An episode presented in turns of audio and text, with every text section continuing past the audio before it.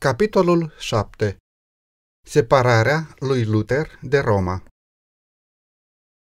Dintre cei chemați să conducă biserica din întunericul papalității la lumina unei credințe mai curate, cel mai de seamă a fost Martin Luther, zelos, înfocat și devotat, necunoscând altă frică decât frica de Dumnezeu și nerecunoscând altă bază pentru credință decât Sfânta Scriptură.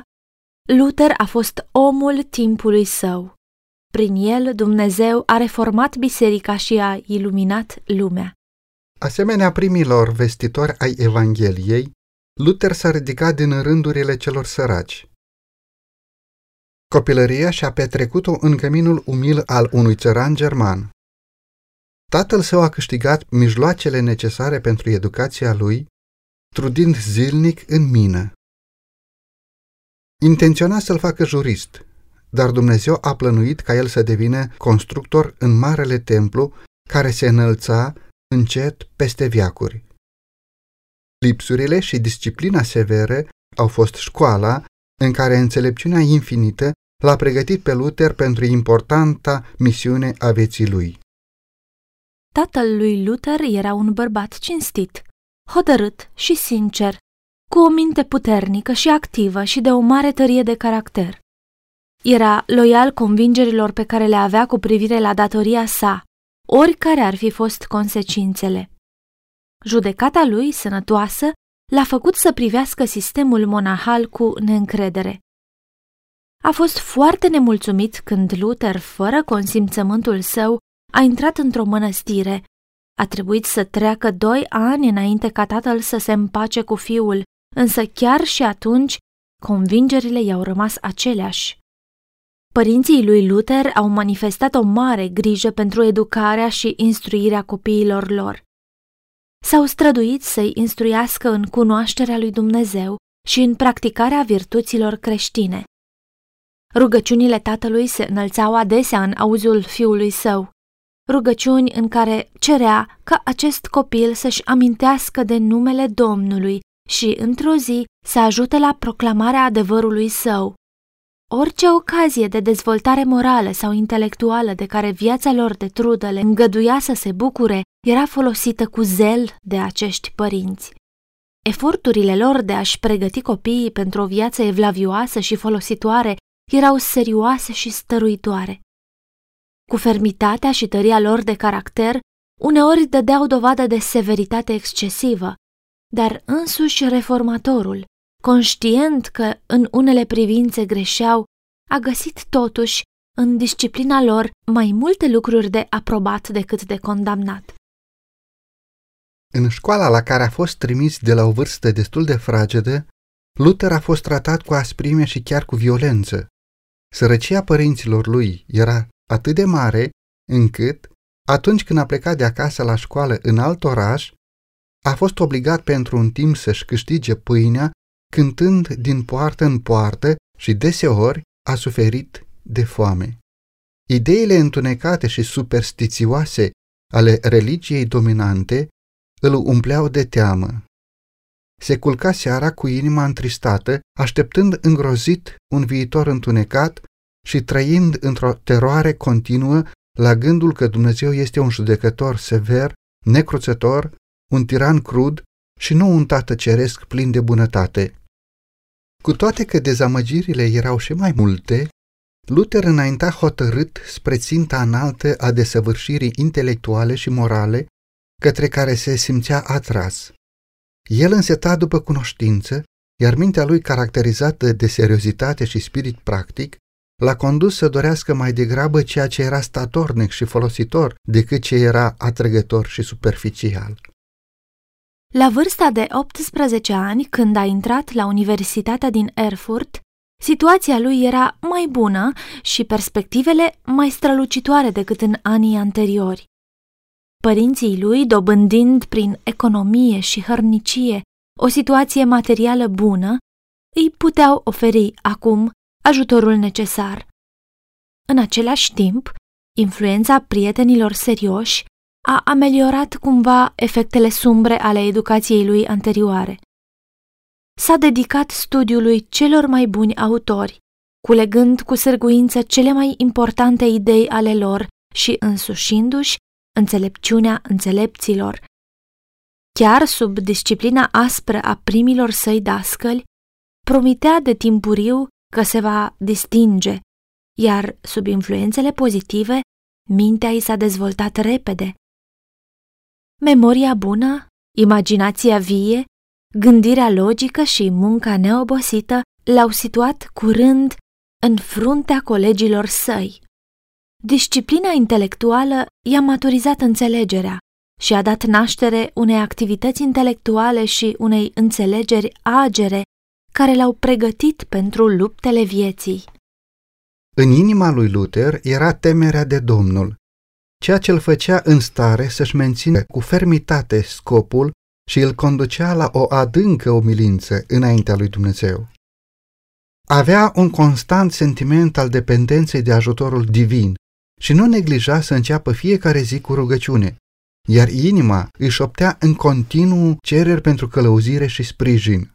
O rugăciune bună, zicea el, înseamnă mai mult de jumătate din studiu. D'Aubigné, volumul doi, capitolul doi. Într-o zi, pe când cerceta cărțile din biblioteca universității, Luther a descoperit o Biblie latină. Niciodată nu mai văzuse o asemenea carte. Nici măcar nu știa de existența ei. Auzise părți din Evanghelii și din Epistole, care erau citite poporului la slujbe și crezuse că acelea formau toată Biblia. Acum vedea pentru prima dată cuvântul lui Dumnezeu întreg. Întorcea paginile sfinte cu venerație și uimire. Citea cuvintele vieții cu pulsul accelerat și inima bătându-i de emoție și se oprea din când în când pentru a exclama: "O, dacă mi-ar da Dumnezeu o astfel de carte!" Îngeri din cer erau alături de el și raze de lumină de la tronul lui Dumnezeu descopereau înțelegerii lui comorile adevărului. Întotdeauna se temuse să păcătuiască împotriva lui Dumnezeu, dar acum, ca niciodată mai înainte, a pus stăpânire pe el o conștientizare profundă a stării lui de om păcătos. Dorința sinceră de a fi eliberat de păcat și de a se împăca cu Dumnezeu l-a determinat, în cele din urmă, să intre într-o mănăstire și să se consacre vieții monahale. Aici i s-a cerut să îndeplinească cele mai umile corvezi și să cerșească din casă în casă. Era la o vârstă când omul își dorește din tot sufletul să aibă parte de respect și apreciere, iar aceste îndatoriri de servitor îi călcau în picioare sentimentele, dar a suferit cu răbdare această umilință, crezând că era necesară din cauza păcatelor lui. Fiecare clipă în care era liber de datoriile zilnice o folosea pentru studiu, privându-se de somn și părându-i rău chiar și de timpul petrecut cu mesele lui sărăcăcioase. În studiul cuvântului lui Dumnezeu găsea desfătarea lui supremă. Descoperise o Biblie legată cu lanți de peretele mănăstirii și deseori se retrăgea acolo. Pe măsură ce îi se adâncea sentimentul că e păcătos, căuta să obțină iertare și pace prin propriile fapte. Ducea o viață foarte severă, străduindu-se să-și supună prin post, priveghiuri și biciuiri relele din caracter, de care viața monahală nu-i adusese nicio eliberare. Nu se dădea înapoi de la niciun sacrificiu prin care ar fi putut să ajungă la acea curăție de inimă care să-l facă să fie aprobat de Dumnezeu. Am fost într-adevăr un călugăr pios, spunea el mai târziu, și am urmat regulile ordinului meu mai strict decât pot spune. Dacă vreun călugăr ar putea obține vreodată cerul prin eforturi călugărești, cu siguranță că eu aș fi îndreptățit la aceasta. Dacă ar fi durat mai mult, chinurile acelea mi-ar fi adus moartea. Ca urmare a acestei discipline dureroase, sănătatea i s-a șubrezit și a suferit crize de leșin, de pe urma cărora nu s-a refăcut niciodată pe deplin. Însă, cu toate eforturile, sufletul lui împovărat n-a găsit alinare. A ajuns în cele din urmă în pragul disperării. Când credea că totul este pierdut, Dumnezeu i-a trimis un prieten și un ajutor. Piosul Staupitz l-a ajutat să înțeleagă cuvântul lui Dumnezeu și l-a îndemnat să-și întoarcă privirea de la el însuși, să înceteze să se mai gândească la pedeapsa veșnică pentru călcarea legii lui Dumnezeu și să privească la Isus, Mântuitorul lui, care iartă păcatele. În loc să te chinuiești din cauza păcatelor tale, aruncă-te în brațele răscumpărătorului. Încrede-te în el, în neprihănirea vieții lui, în moartea lui ispăcitoare. Ascultă de Fiul lui Dumnezeu. El s-a făcut om ca să-ți asigure favoarea divină. Iubește-l pe acela care te-a iubit mai întâi. Astfel i-a vorbit acel sol al milei. Cuvintele lui au făcut o impresie adâncă asupra minții lui Luther. După multe lupte cu erori îndelung cultivate, a ajuns în stare să înțeleagă adevărul și, peste sufletul lui, tulburat, a venit pacea. Luther a fost hirotonit ca preot și transferat de la mănăstire la Universitatea din Wittenberg ca profesor. Aici s-a dedicat studiului scripturilor în limbile originale. A început să țină prelegeri din Biblie. Psalmii, Evangheliile și Epistolele erau deschise înțelegerii mulțimilor de ascultători încântați. Staupitz, prietenul și superiorul lui, l-a îndemnat să urce la amvon și să predice cuvântul lui Dumnezeu. Luther a ezitat, simțindu-se nevrednic să le vorbească oamenilor în locul lui Hristos. Numai după o luptă îndelungată a cedat stăruințelor prietenilor lui. Era deja tare în scripturi și harul lui Dumnezeu se odihnea asupra lui. Elocvența lui îi captiva pe ascultători, claritatea și puterea cu care prezenta adevărul le convingea mintea, iar zelul lui le mișca inimile. Luther era încă un fiu devotat al Bisericii Romano-Catolice și n-avea nicio intenție să ajungă vreodată altceva. Dumnezeu, în providența sa, l-a condus să viziteze Roma. A făcut călătoria pe jos, cerând găzduire la mănăstirile din drumul său. La o mănăstire din Italia s-a umplut de uimire la vederea bogăției, măreției și luxului de acolo. Înzestrați cu venituri princiare, călugării locuiau în apartamente splendide, se îmbrăcau în cele mai bogate și costisitoare robe și se ospătau la mese somptoase. Cu durere, Luther a comparat această scenă cu sacrificiile și lipsurile din propria viață. În minte i s-a cuibărit nedumerirea. În cele din urmă, a zărit în depărtare cetatea celor șapte coline. Cu o emoție adâncă, s-a aruncat la pământ exclamând: „Sfântă Romă, te salut!” A intrat în oraș, a vizitat bisericile, a ascultat povestirile miraculoase repetate de preoți și călugări și a îndeplinit toate ceremoniile cerute. Pretutindeni privea scene care îl umpleau de uimire și oroare. A văzut că nelegiuirea predomina în rândul clerului.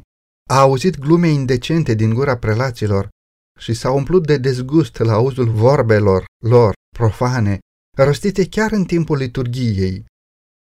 Amestecându-se printre călugări și orășeni, a întâlnit risipă și destrăbălare.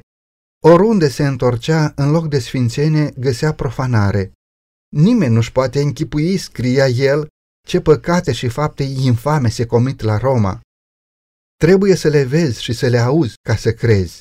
Astfel, oamenii au obiceiul să spună: dacă există un iad, Roma este clădită pe el. Ea este un abis de unde ies tot felul de păcate. Printr-o hotărâre recentă, Papa promisese o indulgență tuturor celor care vor urca în genunchi scara lui Pilat, pe care se spunea că a coborât Mântuitorul nostru când a părăsit sala de judecată romană și care fusese adusă în mod miraculos de la Ierusalim la Roma. Într-o zi, Luther urca cu evlavie aceste trepte, când deodată un glas ca de tunet a părut să-i spună: Cel neprihănit va trăi prin credință. Romani unu șaptesprezece. A sărit în picioare și s-a grăbit să părăsească acel loc, cuprins de rușine și de oroare. Versetul acesta nu și-a pierdut niciodată influența asupra sufletului său. Din acel moment a înțeles mai clar ca niciodată eroarea de a te încrede în fapte omenești pentru a obține mântuirea și a înțeles nevoia de o credință statornică în meritele lui Hristos. Ochii îi fuseseră deschiși și nu aveau să mai fie închiși niciodată în fața înșelăciunilor papalității. Când și-a întors fața de la Roma, s-a întors și cu inima, iar din acel moment separarea s-a mărit până când Luther a rupt toate legăturile cu Biserica Romano-Catolică. După întoarcerea de la Roma, Luther a primit din partea Universității din Wittenberg titlul de doctor în teologie. Acum avea libertate de a se consacra ca niciodată mai înainte studiului scripturilor pe care le iubea. Făcuse un legământ solemn să studieze cu atenție și să predice cu credincioșie în toate zilele vieții lui cuvântul lui Dumnezeu și nu părerile și doctrinele papelor. Nu mai era un simplu călugăr sau profesor, ci un mesager al Bibliei. Fusese chemat ca păstor să hrănească turma lui Dumnezeu care flămânzea și înseta după adevăr.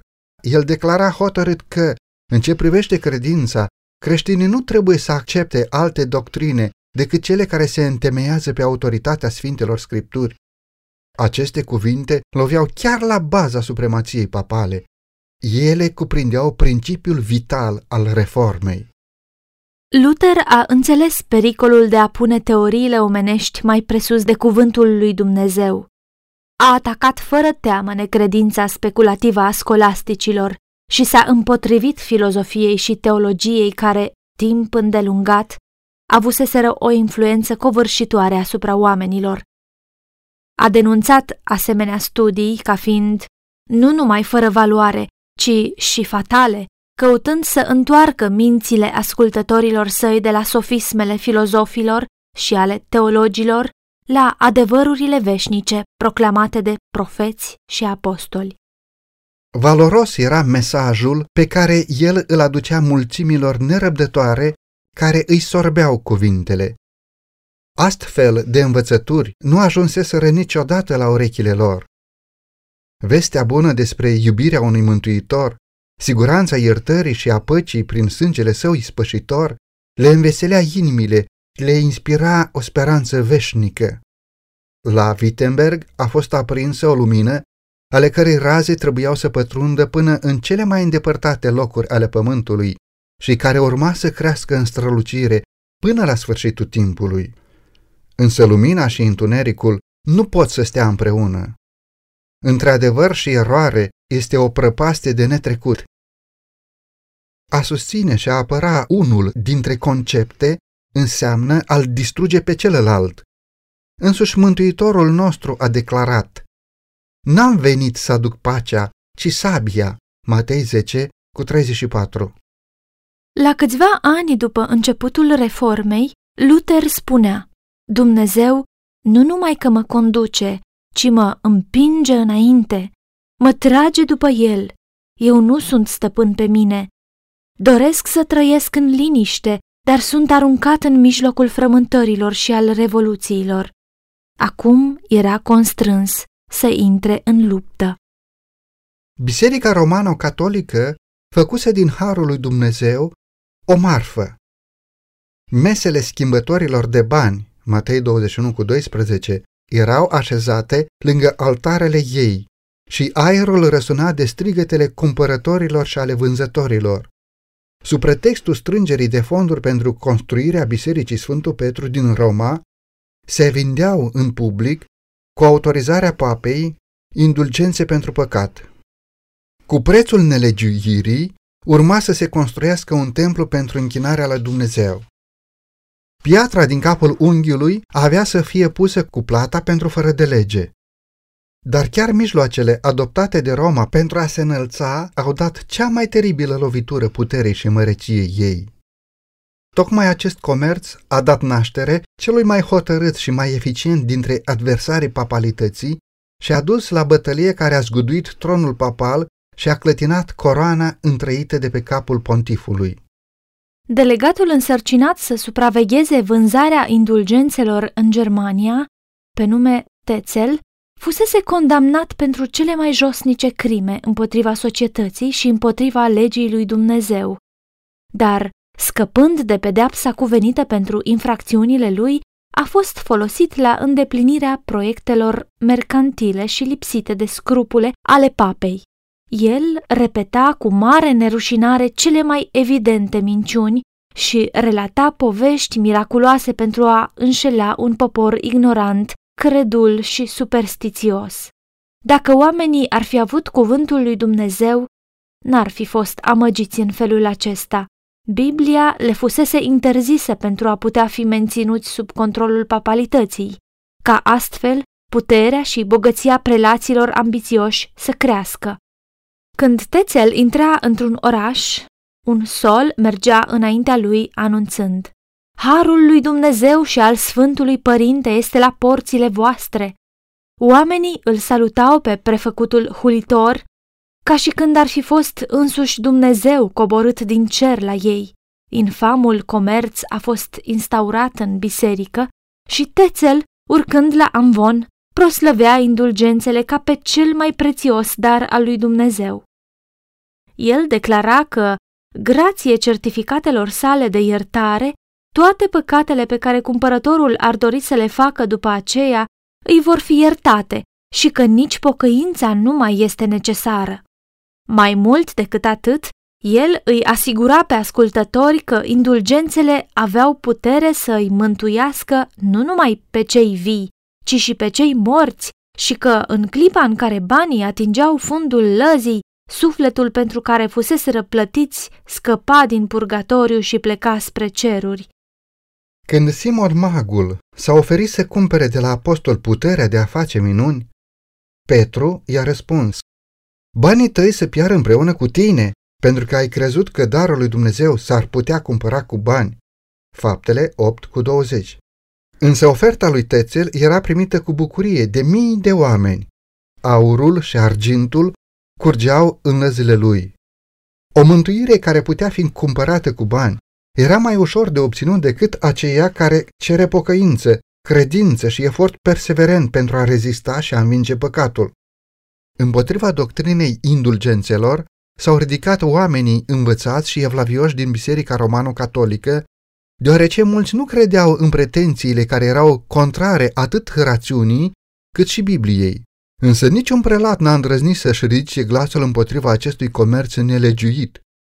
Cu toate că pe oameni îi tulburau și îi nelinișteau aceste lucruri, iar mulți se întrebau cu sinceritate dacă Dumnezeu nu va interveni cumva pentru a-și purifica biserica. Deși era încă un partizan foarte zelos al papei, Luther s-a umplut de oroare la auzul pretențiilor blasfemitoare ale vânzătorilor de indulgențe.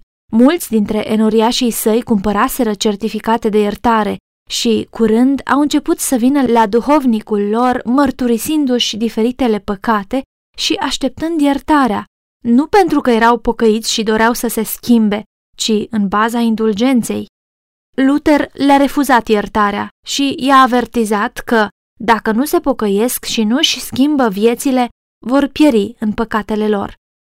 Nespus de nedumeriți, s-au întors la Tetzel cu plângerea că duhovnicul lor le-a refuzat certificatele, iar unii au cerut cu îndrăzneală să li se restituie banii. Călugărul s-a umplut de furie. A rostit cele mai groaznice blesteme, a poruncit să fie aprinse focuri în piețele publice și a declarat că primise ordin de la papă să-i ardă pe toți ereticii care s-ar încumeta să se opună preasfintelor lui indulgențe. D'Aubigné, volumul trei, capitolul patru. Acum Luther și-a asumat cu îndrăzneală rolul de apărător al adevărului. Vocea lui a fost auzită de la amvon, rostind o avertizare serioasă și solemnă. El le explica oamenilor caracterul ofensator al păcatului și îi învăța că omului îi este imposibil ca, prin propriile fapte, să-și micșoreze vina sau să scape de pedeapsă, Nimic altceva nu poate să-l mântuiască pe păcătos decât pocăința înaintea lui Dumnezeu și credința în Hristos. Harul divin nu poate fi cumpărat, el este un dar. Luther îi sfătuia pe oameni să nu cumpere indulgențe, ci să privească în credință la răscumpărătorul răstignit. Le-a povestit experiența lui chinuitoare, când căuta zadarnic să obțină mântuirea prin umilire și penitențe, și i-a asigurat pe ascultători că a găsit pacea și bucuria atunci când și-a întors privirea de la el însuși și a crezut în Hristos. Deoarece Tetzel își continua comerțul și pretențiile nelegiuite, Luther s-a hotărât să protesteze mai energic împotriva acestor abuzuri strigătoare la cer.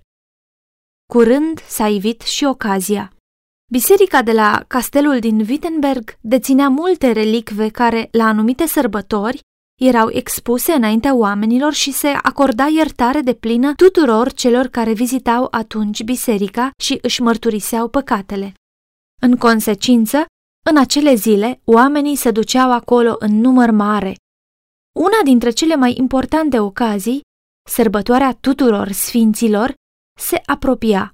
Cu o zi înainte, Luther, alăturându-se mulțimii care se îndrepta spre biserică, a afișat pe ușa ei o listă care conținea nouăzeci și cinci de teze împotriva doctrinei indulgențelor. El s-a declarat dispus să apere aceste teze în ziua următoare la universitate împotriva tuturor celor care ar găsi cu cale să le atace. Afirmațiile au atras atenția generală. Au fost citite, recitite și repetate în toate părțile. O mare agitație s-a creat la universitate și în tot orașul. Prin aceste teze se arăta că puterea de a acorda iertare de păcat și de a îndepărta pedeapsa n-a fost niciodată încredințată nici papei, nici vreunui alt om. În tot acest sistem era o farsă, un artificiu pentru a stoarce bani profitând de superstițiile oamenilor, un plan al lui Satana de a distruge sufletele tuturor celor care se încredeau în aceste pretenții mincinoase. De asemenea, se arăta clar că Evanghelia lui Hristos este cea mai prețioasă comoară a bisericii și că harul lui Dumnezeu revelat în ea este revărsat fără plată peste toți cei care îl caută în pocăință și credință. Tezele lui Luther provocau la discuție, dar nimeni n-a îndrăznit să accepte provocarea. Problemele pe care le-a ridicat s-au răspândit în câteva zile în toată Germania și, în câteva săptămâni, au fost cunoscute de întreaga creștinătate. Mulți catolici devotați, care văzuseră și deplânseseră nelegiuirea teribilă din sânul bisericii, dar care nu știuseră cum să o oprească, citeau tezele cu mare bucurie, recunoscând în ele glasul lui Dumnezeu. Simțeau că Domnul își întinsese îndurător mâna ca să pună capăt valului de corupție care izvora din scaunul papal. Prinți și magistrați se bucurau înascuns că urma să se pună capăt puterii arogante care nega dreptul de a protesta împotriva hotărârilor ei. Dar mulțimile de oameni superstițioși, care țineau la păcatele lor, s-au îngrozit atunci când afirmațiile false care le liniștiseră temerile au fost spulberate. Preoții vicleni, văzându-și lucrarea de aprobare a păcatului întreruptă, iar câștigurile primejduite, s-au înfuriat și s-au unit pentru a susține pretențiile. Reformatorul urma să stea față în față cu acuzatorii înverșunați. Unii îl acuzau că acționează pripit și din impuls. Alții îl acuzau de încumetare, declarând că nu este condus de Dumnezeu, ci lucra din mândrie și din exces de zel. Cine nu știe, le-a răspuns el, că un om rare ori susține o idee nouă, fără să pară mândru și fără să fie acuzat că provoacă certuri? De ce au fost omorâți Hristos și toți martirii? Deoarece păreau să disprețuiască plin de aroganță înțelepciunea timpului lor și pentru că aduceau noutăți, fără să ceară mai întâi în umilință sfatul oracolelor vechilor păreri.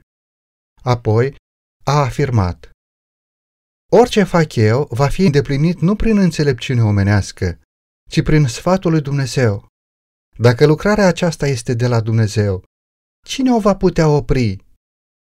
Dar dacă nu este de la Dumnezeu, cine o poate face să meargă înainte?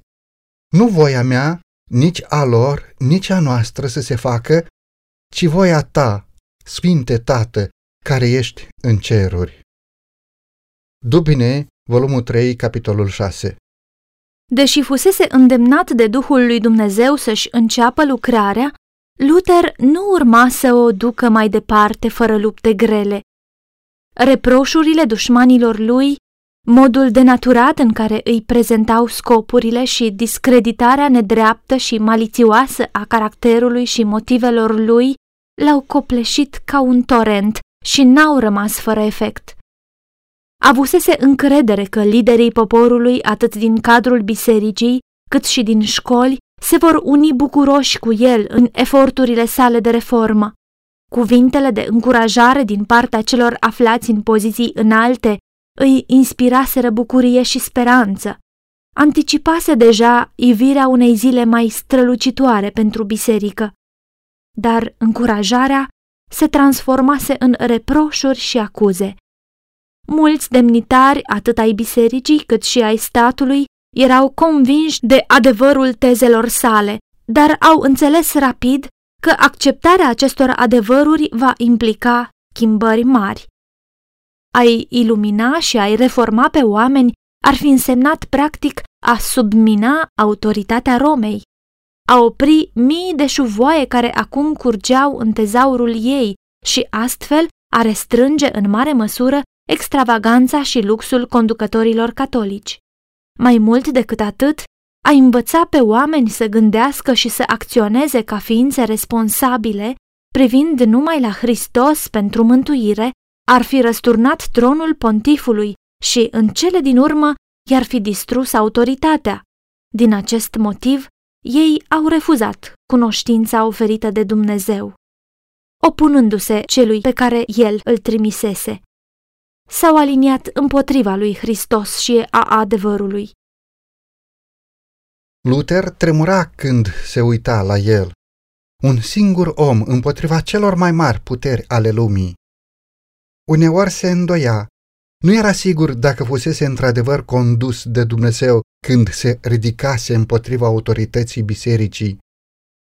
Cine sunt eu, scria el, să mă împotrivesc maestății papei înaintea căruia regii pământului și întreaga lume tremură?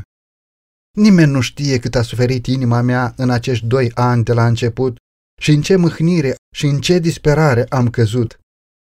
Dar n-a fost lăsat să ajungă complet descurajat. Când din partea oamenilor nu a mai primit sprijin, a privit numai la Dumnezeu și a înțeles că poate să se încreadă în deplină siguranță în brațul lui Atotputernic. Luther îi scria unui prieten al reformei: nu putem ajunge să înțelegem scripturile nici prin studiu, nici prin inteligență. Prima ta datorie este să începi printr-o rugăciune. Roagă-L pe Domnul să-ți acorde în marea sa îndurare adevărata înțelegere a cuvântului său. Nu există alt interpret al cuvântului lui Dumnezeu decât autorul lui, după cum el însuși a spus: toți vor fi învățați de Dumnezeu. Ioan șase, cu patruzeci și cinci. Nu-ți pune speranțele în eforturile proprii, în rațiunea ta, ci încrede-te numai în Dumnezeu și în puterea Duhului Său. Crede acest lucru, căci ți-l spune un om care a trecut prin această experiență. D'Aubigné, volumul trei, capitolul șapte. Aici este o lecție de o importanță vitală pentru cei care simt că Dumnezeu i-a chemat să le prezinte și altora adevărurile solemne pentru timpul acesta, adevăruri care vor trezi dușmânia lui Satana și a oamenilor cărora le plac născocirile lui.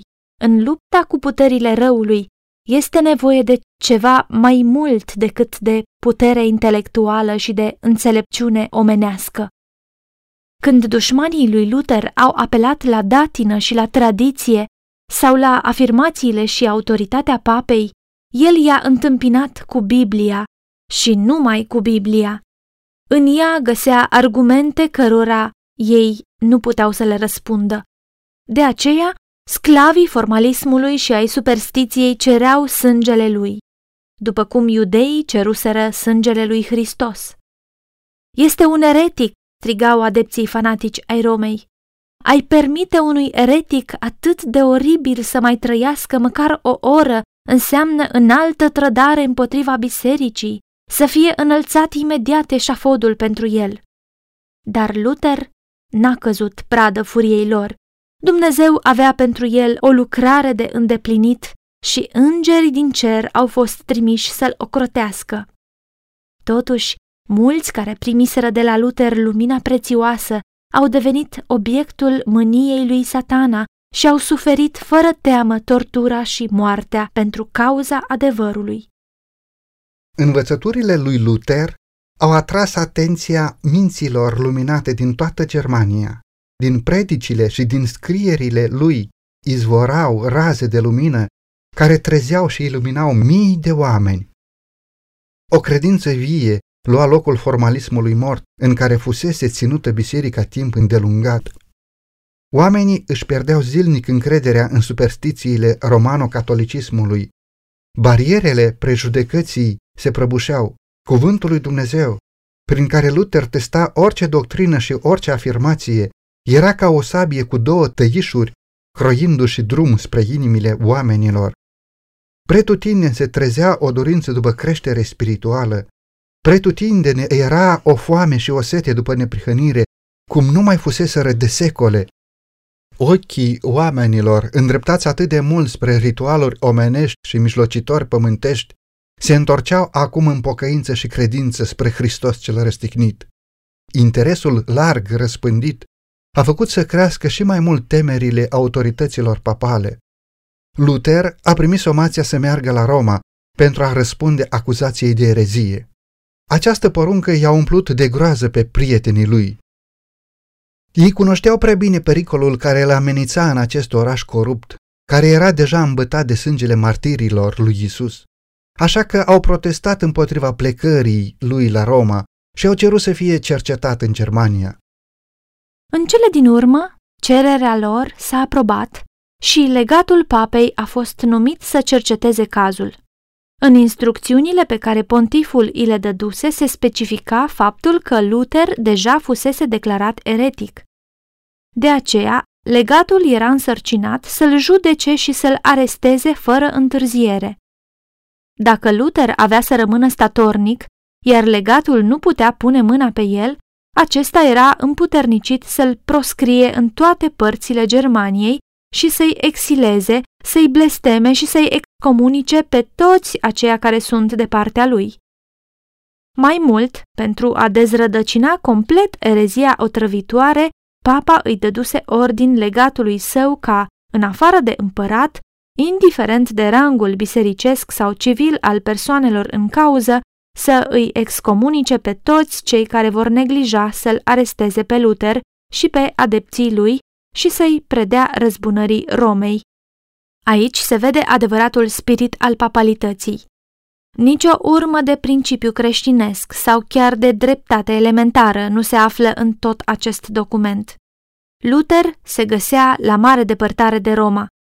Nu avusese ocazia să se explice sau să-și apere poziția. Cu toate acestea, înainte de a fi fost cercetat cazul său, fusese deja declarat eretic și, în aceeași zi, avertizat, acuzat, judecat și condamnat. Toate acestea din partea celui care pretindea că este Sfântul Părinte, singura autoritate supremă și infailibilă în biserică sau stat. În acest timp, când Luther avea atât de mare nevoie de înțelegerea și de sfatul unui prieten adevărat, Dumnezeu, în providența lui, i l-a trimis la Wittenberg pe Melanchthon. Era un tânăr modest și sfios în maniere, judecata sănătoasă, cunoștințele vaste și elocvența impresionantă, alături de cinstea și curăția de caracter, i-au câștigat admirația și respectul general. Deși talentat, era în aceeași măsură și amabil. Curând a devenit un ucenic zelos al Evangheliei, prietenul cel mai de încredere și susținătorul cel mai prețuit al lui Luther. amabilitatea, prudența și precizia lui erau complementare curajului și energiei lui Luther. Unirea lor în lucrare a adăugat forță reformei și a fost o sursă de mare încurajare pentru Luther. Orașul Augsburg fusese stabilit ca loc al procesului și reformatorul a pornit pe jos până acolo. Apropiații lui se temeau pentru el. Fusese amenințat în mod deschis că va fi prins și ucis pe cale, iar prietenii l-au implorat să nu se expună. Au insistat pe lângă el să părăsească Wittenbergul pentru un timp și să-și găsească un adăpost sigur la persoane care l-ar fi ocrotit cu bucurie. Dar el nu și-a părăsit locul în care îl așezase Dumnezeu. Trebuia să apere în continuare adevărul cu credincioșie, în ciuda furtunilor care îl loveau. Luther spunea: sunt ca Ieremia, un om al luptei și al discordiei, dar cu cât amenințările lor se înmulțesc, cu atât îmi sporește bucuria. Mi-au distrus deja onoarea și reputația. Mi-a rămas un singur lucru, trupul acesta ticălos. Să-l ia! Astfel îmi vor scurta viața cu câteva ore. Dar în ce privește sufletul, nu mi-l pot lua. Cel ce dorește să predice cuvântul lui Hristos lumii trebuie să se aștepte la moarte în orice moment. Vestea sosirii lui Luther în Augsburg i-a adus o mare satisfacție legatului papal. Ereticul turbulent care atrăgea atenția lumii întregi părea să se afle acum în puterea Romei și legatul s-a hotărât să nu-l lase să scape. Reformatorul nu reușise să facă rost de bilet de liberă trecere. Prietenii l-au sfătuit să nu apară înaintea legatului fără acest bilet și ei înșiși s-au angajat să îl procure de la împărat. Legatul intenționa pe cât posibil să-l constrângă pe Luther să retracteze sau, dacă nu reușea, să facă să fie dus la Roma pentru a împărtăși soarta lui Hus și a lui Ieronim. De aceea, prin agenții lui, s-a străduit să-l convingă pe Luther să apară fără bilet de liberă trecere și să se încreadă în îndurarea lui. Reformatorul a refuzat categoric să facă acest lucru. Până când n-a primit documentul care îi garanta protecția împăratului, n-a apărut în fața ambasadorului papal. Din motive diplomatice, adepții Romei au hotărât să încerce să-l câștige pe Luther printr-o aparentă amabilitate. În întrevederile cu el, legatul a avut o atitudine prietenoasă, însă i-a cerut să se supună necondiționat autorității bisericii și să renunțe la toate afirmațiile sale, fără argumentare sau discuții. Însă el nu apreciase corect caracterul celui cu care avea de-a face. În răspunsul lui, Luther și-a exprimat respectul față de biserică, dorința de adevăr, dispoziția de a răspunde tuturor obiecțiilor față de ceea ce predicase și de a supune doctrinele lui deciziei anumitor universități renumite. În același timp, însă, a protestat împotriva procedeului cardinalului de a-i cere să retracteze fără să-i fi dovedit că greșea. Singurul răspuns pe care l-a primit a fost: retractează, retractează! Luther a arătat că poziția lui era susținută de scripturi și a declarat ferm că nu poate să renunțe la adevăr. Legatul, nefiind în stare să răspundă argumentelor sale, l-a copleșit cu o furtună de reproșuri, batjocuri și lingușiri, presărate cu citate din tradiție și din declarațiile sfinților părinți, neacordându-i reformatorului nicio ocazie să vorbească. Văzând că întrevederea, dacă avea să fie continuată astfel, urma să fie cu totul inutilă, Luther a obținut în cele din urmă, nu fără opoziție, permisiunea să-și prezinte răspunsul în scris. Făcând astfel, îi scria el unui prieten, cel oprimat are un dublu câștig. Mai întâi, ceea ce este scris poate fi supus și judecății altora și, în al doilea rând, cel care scrie are o șansă mai bună de a avea influență asupra temerilor, dacă nu chiar a conștiinței unui despot arogant și vorbăreț, care, altfel, ar domina prin vorbirea lui tiranică. Martin, pagina două sute șaptezeci și unu - două sute șaptezeci și doi. La întrevederea următoare, Luther a prezentat o expunere clară, concisă și convingătoare a concepțiilor sale, susținute pe deplin cu multe citate din Scriptură. După ce a citit această expunere cu voce tare, i-a înmânat-o cardinalului, care a aruncat-o cu dispreț deoparte, declarând că este o înșiruire de cuvinte fără rost și de citate irelevante. Luther, profund indignat, l-a întâmpinat acum pe înfumuratul prelat pe propriul lui teren, tradițiile și învățăturile bisericii, și i-a demolat complet pretențiile. Când a văzut că nu poate răspunde argumentației lui Luther, prelatul și-a pierdut stăpânirea de sine și, plin de furie, a strigat: "Retractează sau te trimit la Roma, ca să aperi înaintea judecătorilor care au fost numiți să ia cunoștință de cazul tău. Te voi excomunica pe tine, iar pe toți partizanii tăi și pe toți cei care te vor sprijini vreodată îi voi da afară din biserică." Și, în cele din urmă, a declarat pe un ton îngânfat și plin de mânie: "Retractează sau nu te mai întorci acasă." D'Aubigné, volumul patru, capitolul opt.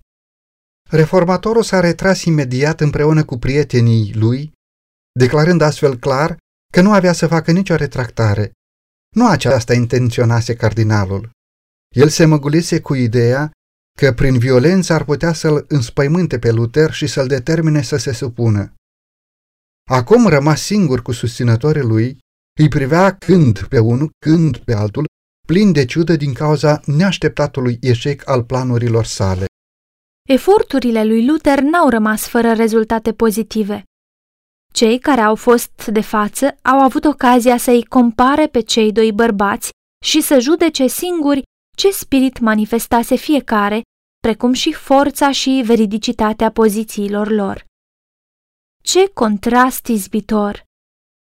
Reformatorul, simplu, modest, hotărât, stătea în puterea lui Dumnezeu, având adevărul de partea lui. Reprezentantul papei, plin de sine, arogant, înfumurat și irațional, neavând niciun argument din Scripturi.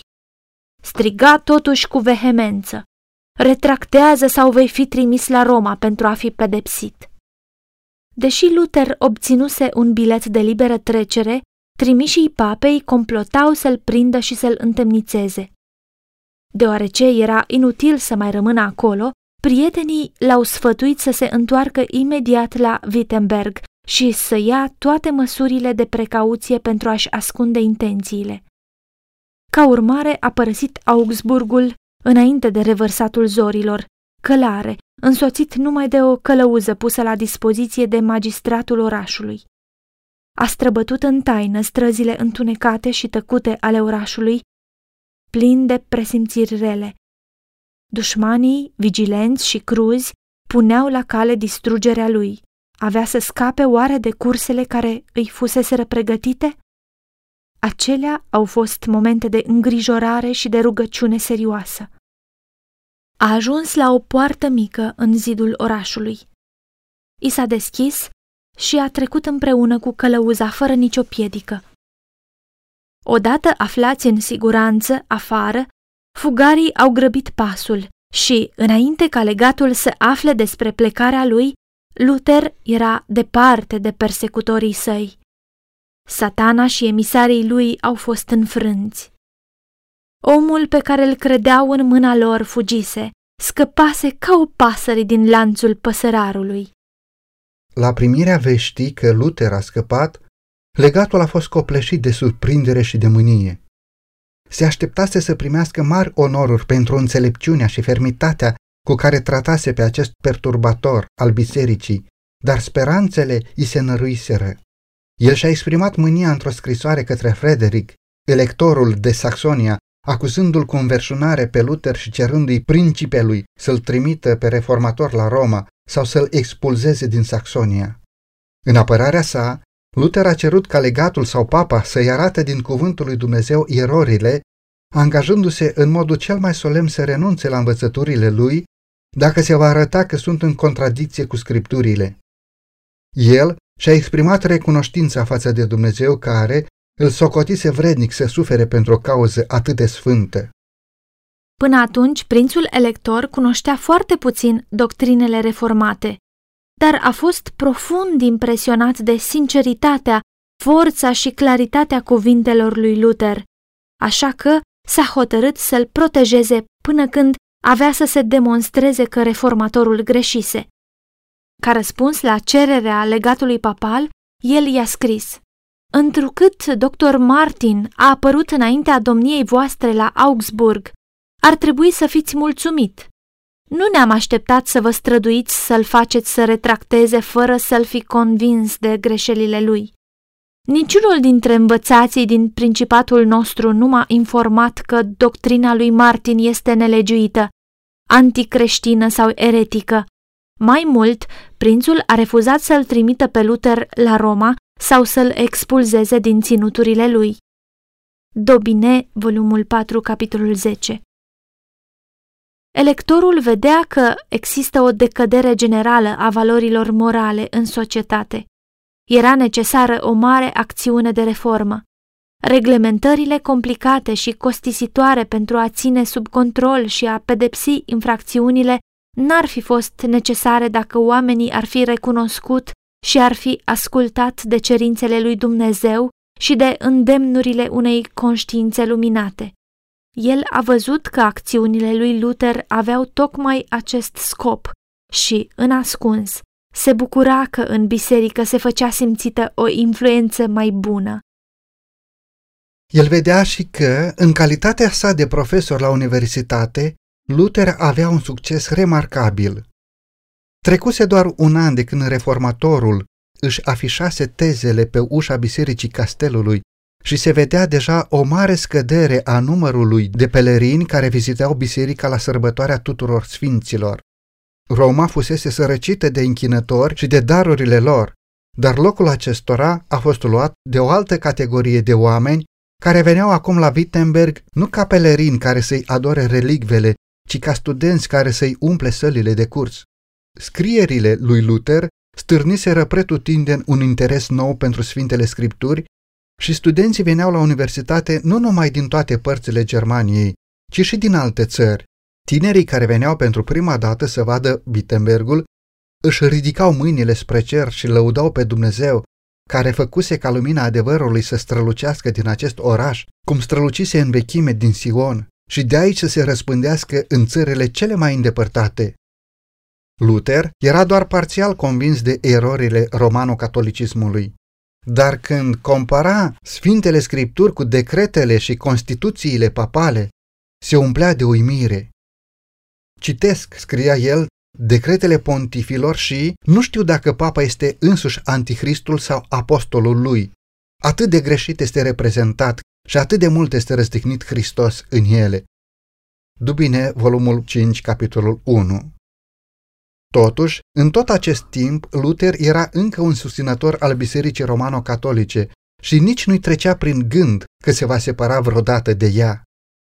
Scrierile și doctrina reformatorului se răspândeau pretutindeni în creștinătate. Lucrările lui au ajuns în Elveția și în Olanda. Exemplare ale scrierilor lui au pătruns în Franța și în Spania. În Anglia, învățăturile lui au fost primite ca fiind cuvântul vieții. Adevărul se răspândise de asemenea în Belgia și în Italia. Mii de oameni se trezeau din letargia de moarte la bucuria și speranța unei noi vieți de credință. Roma devenea din ce în ce mai iritată de atacurile lui Luther, iar unii dintre adversarii săi fanatici, chiar și doctori la universități catolice, declarau că cel care îl va ucide pe călugărul răzvrătit va fi fără păcat. Într-o zi, un străin cu un pistol ascuns sub mantie s-a apropiat de reformator și l-a întrebat de ce umblă singur. „Sunt în mâna lui Dumnezeu," i-a răspuns Luther. „El este tăria mea și scutul meu. Ce poate să-mi facă omul?” Auzind aceste cuvinte, omul s-a îngălbenit și a luat-o la fugă ca din fața îngerilor cerului. Roma era hotărâtă să-l distrugă pe Luther, însă Dumnezeu îl apăra. Învățăturile lui ajungeau pretutindeni, în colibe și în mănăstiri, în castelele nobililor, în universități și în palatele regilor, și oameni nobili se ridicau din toate părțile pentru a-i susține eforturile. Cam în această perioadă, citind lucrările lui Hus, Luther a descoperit că marele adevăr al îndreptățirii prin credință, pe care el însuși îl susținea și îl predica, fusese deja afirmat de reformatorul din Boemia. Toți, spunea Luther, Pavel, Augustin și eu însumi, am fost husiți fără să știm. Cu siguranță că Dumnezeu va pedepsi lumea, a continuat el, întrucât adevărul i-a fost predicat acum un secol, dar a fost ars. Uili, volumul șase, capitolul unu. Într-un apel adresat împăratului și nobilimii din Germania pentru reformarea creștinătății, Luther scria cu privire la papă: este un lucru oribil să-l vezi pe omul care se pretinde a fi locțiitorul lui Hristos, etalând un lux pe care niciun împărat nu-l poate egala. Se aseamănă el cu Iisus, cel sărac, sau cu Petru, cel umil? Se spune că el este stăpânul lumii. Dar Hristos, a cărui vicar se laudă că este, spunea: împărăția mea nu este din lumea aceasta. Pot oare domeniile unui vicar să se întindă dincolo de acele ale superiorului său? Despre universități scria astfel: tare mi-e teamă că universitățile se vor dovedi a fi marile porți ale iadului, dacă în ele nu se lucrează cu stăruință ca Sfintele Scripturi să fie explicate și întipărite în inimile tinerilor. Nu sfătuiesc pe nimeni să-și dea copilul în școlile unde Scripturilor nu li se acordă primul loc. Orice instituție în care oamenii nu se ocupă neîncetat de cuvântul lui Dumnezeu devine inevitabil coruptă. Acest apel s-a răspândit cu repeziciune în toată Germania și a exercitat o influență puternică asupra oamenilor. Întreaga națiune a fost pusă în mișcare, iar mulțimile s-au trezit și s-au adunat în jurul steagului reformei. Adversarii lui Luther, arzând de dorința de răzbunare, au insistat pe lângă papă să ia măsuri energice împotriva lui. S-a decretat ca învățăturile lui să fie imediat condamnate. Reformatorului și adepților lui le-au fost acordate șaizeci de zile, după care, dacă nu retractau, urmau să fie excomunicați. A urmat o criză teribilă pentru reformă. Secole la rând, sentința de excomunicare a Romei răspândise teroare în rândul unor monarhi potențați. Ea umpluse imperii puternice de nenorociri și pustiiri. Aceia peste care cădea condamnarea erau priviți de întreaga lume cu spaimă și groază, li se tăia orice legătură cu semenii lor și erau tratați ca proscriși, fiind vânați până la exterminare. Luther nu era orb în fața furtunii care era gata să izbucnească împotriva lui, dar a rămas ferm, având încredere că Hristos urma să-i fie sprijin și scut. Cu credința și curajul unui martir, el scria: nu știu ce se va întâmpla, nici nu mă interesează să știu. Cade lovitura oriunde, nu mă tem. Nici o frunză nu cade fără voia Tatălui nostru, cu cât mai mult se va îngriji El de noi. Este ușor să mor pentru cuvânt, întrucât însuși cuvântul care s-a făcut trup a murit. Dacă murim împreună cu El, vom trăi împreună cu El și, trecând prin ceea ce a trecut El înaintea noastră, vom fi acolo unde este El și vom locui împreună cu El, pe vecie. Când bula papală a ajuns la el, Luther a spus: o disprețuiesc și o denunț ca nelegiuită, falsă. Însuși Iisus Hristos este condamnat în ea. Mă bucur să îndur o asemenea nedreptate pentru cea mai bună dintre cauze. Simt deja o mare libertate în inima mea, căci știu, în sfârșit, că papa este Antihristul și că tronul lui este chiar tronul lui Satana. D'Aubigné, volumul șase, capitolul nouă. Totuși, ordinul papal n-a rămas fără efect. Închisoarea, tortura și sabia erau armele puternice care impuneau ascultare. Cei slabi și superstițioși tremurau înaintea decretului papei și, deși exista o simpatie generală pentru Luther, mulți considerau că viața era prea scumpă ca să o riște pentru cauza reformei. Totul părea să arate că lucrarea reformatorului era aproape de încheiere. Dar Luther era încă neînfricat. Roma își aruncase asupra lui anatemele, iar lumea privea neîndoindu-se câtuși de puțin că el va pieri sau va fi forțat să cedeze. Dar el a întors sentința de condamnare cu toată puterea împotriva Romei, anunțându-și public hotărârea de a o părăsi pentru totdeauna. În prezența unei mulțimi de studenți, doctori și orășeni de toate categoriile, Luther a ars bula papală împreună cu legile canonice, colecția de decrete și edicte papale și anumite scrieri care susțineau autoritatea papală. Arzându-mi cărțile, a spus el, dușmanii mei au prejudiciat cauza adevărului în mintea oamenilor de rând și le-au distrus sufletele. Din acest motiv am ars și eu cărțile lor. Lupta serioasă abia a început. Până acum m-am jucat doar cu papa. Am început această lucrare în numele lui Dumnezeu. Se va încheia fără mine, dar prin puterea sa.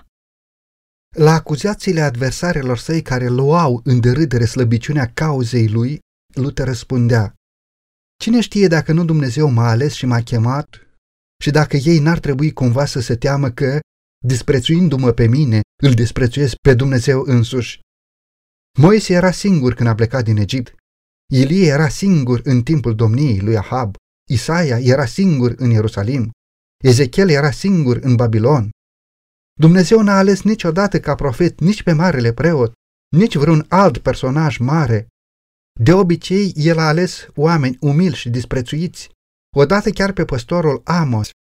În toate timpurile, sfinții au trebuit să-i mustre pe cei mari, regi, prinți, preoți, oameni înțelepți, cu primejdea vieții lor.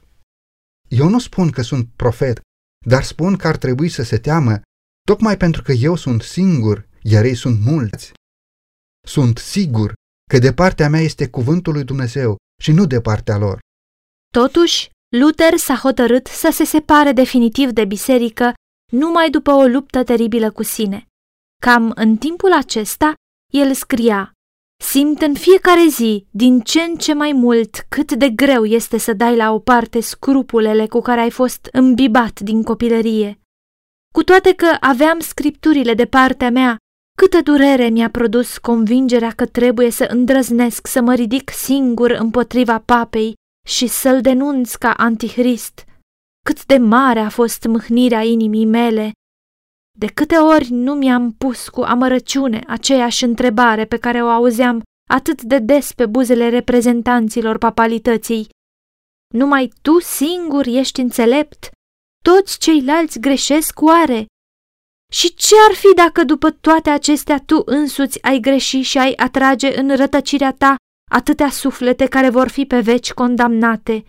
Așa m-am luptat cu mine și cu Satana până când Hristos, prin cuvântul său infailibil, mi-a întărit inima în fața acestor îndoieli. Martin, pagina trei sute șaptezeci și doi. Papa îl amenințase pe Luther cu excomunicarea dacă nu retracta și amenințarea a devenit realitate. A fost emisă o nouă bulă care anunța separarea definitivă a reformatorului de Biserica Romano-Catolică și îl denunța ca fiind blestemat de cer, cuprinzându-i în aceeași condamnare pe toți cei care aveau să primească învățăturile lui. Marea luptă începuse. Toți aceia pe care Dumnezeu îi folosește pentru a prezenta adevărurile care se aplică în mod special timpului lor, au parte numai de opoziție. În zilele lui Luther exista un adevăr prezent, un adevăr de o deosebită importanță pentru timpul acela. Există un adevăr prezent și pentru biserica de astăzi.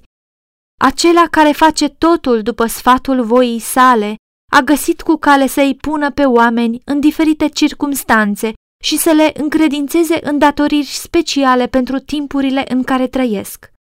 Dacă vor prețui lumina care le-a fost dată, li se va descoperi o perspectivă mai largă a adevărului. Majoritatea oamenilor nu doresc astăzi adevărul mai mult decât l-au dorit adepții papalității care i s-au împotrivit lui Luther.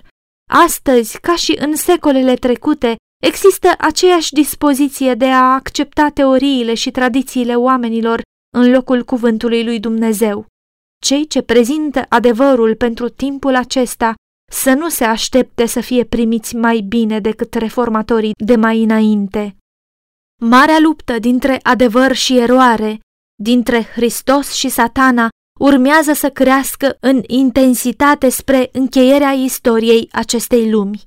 Iisus le-a spus ucenicilor săi: dacă ați fi din lume, lumea ar iubi ceea ce este al ei. Dar pentru că nu sunteți din lume și pentru că eu v-am ales din mijlocul lumii, de aceea vă urăște lumea. Aduceți-vă aminte de vorba pe care v-am spus-o: robul nu este mai mare decât stăpânul său. Dacă m-au prigonit pe mine, și pe voi vă vor prigoni. Dacă au păzit cuvântul meu, și pe al vostru îl vor păzi. Ioan cincisprezece, nouăsprezece și douăzeci. Pe de altă parte, Domnul a declarat clar: vai de voi când toți oamenii vă vor grăi de bine, fiindcă tot așa făceau părinții lor cu prorocii mincinoși. Luca șase, douăzeci și șase. Spiritul lumii nu este mai în armonie astăzi cu Spiritul lui Hristos decât pe timpuri, iar cei care predică Scriptura în curăția ei nu vor fi primiți mai bine acum decât atunci. Modalitățile de manifestare a opoziției față de adevăr se pot schimba. Dușmânia ar putea fi mai puțin fățișă, deoarece este mai subtilă, dar există același antagonism, iar acesta se va da pe față la sfârșitul timpului.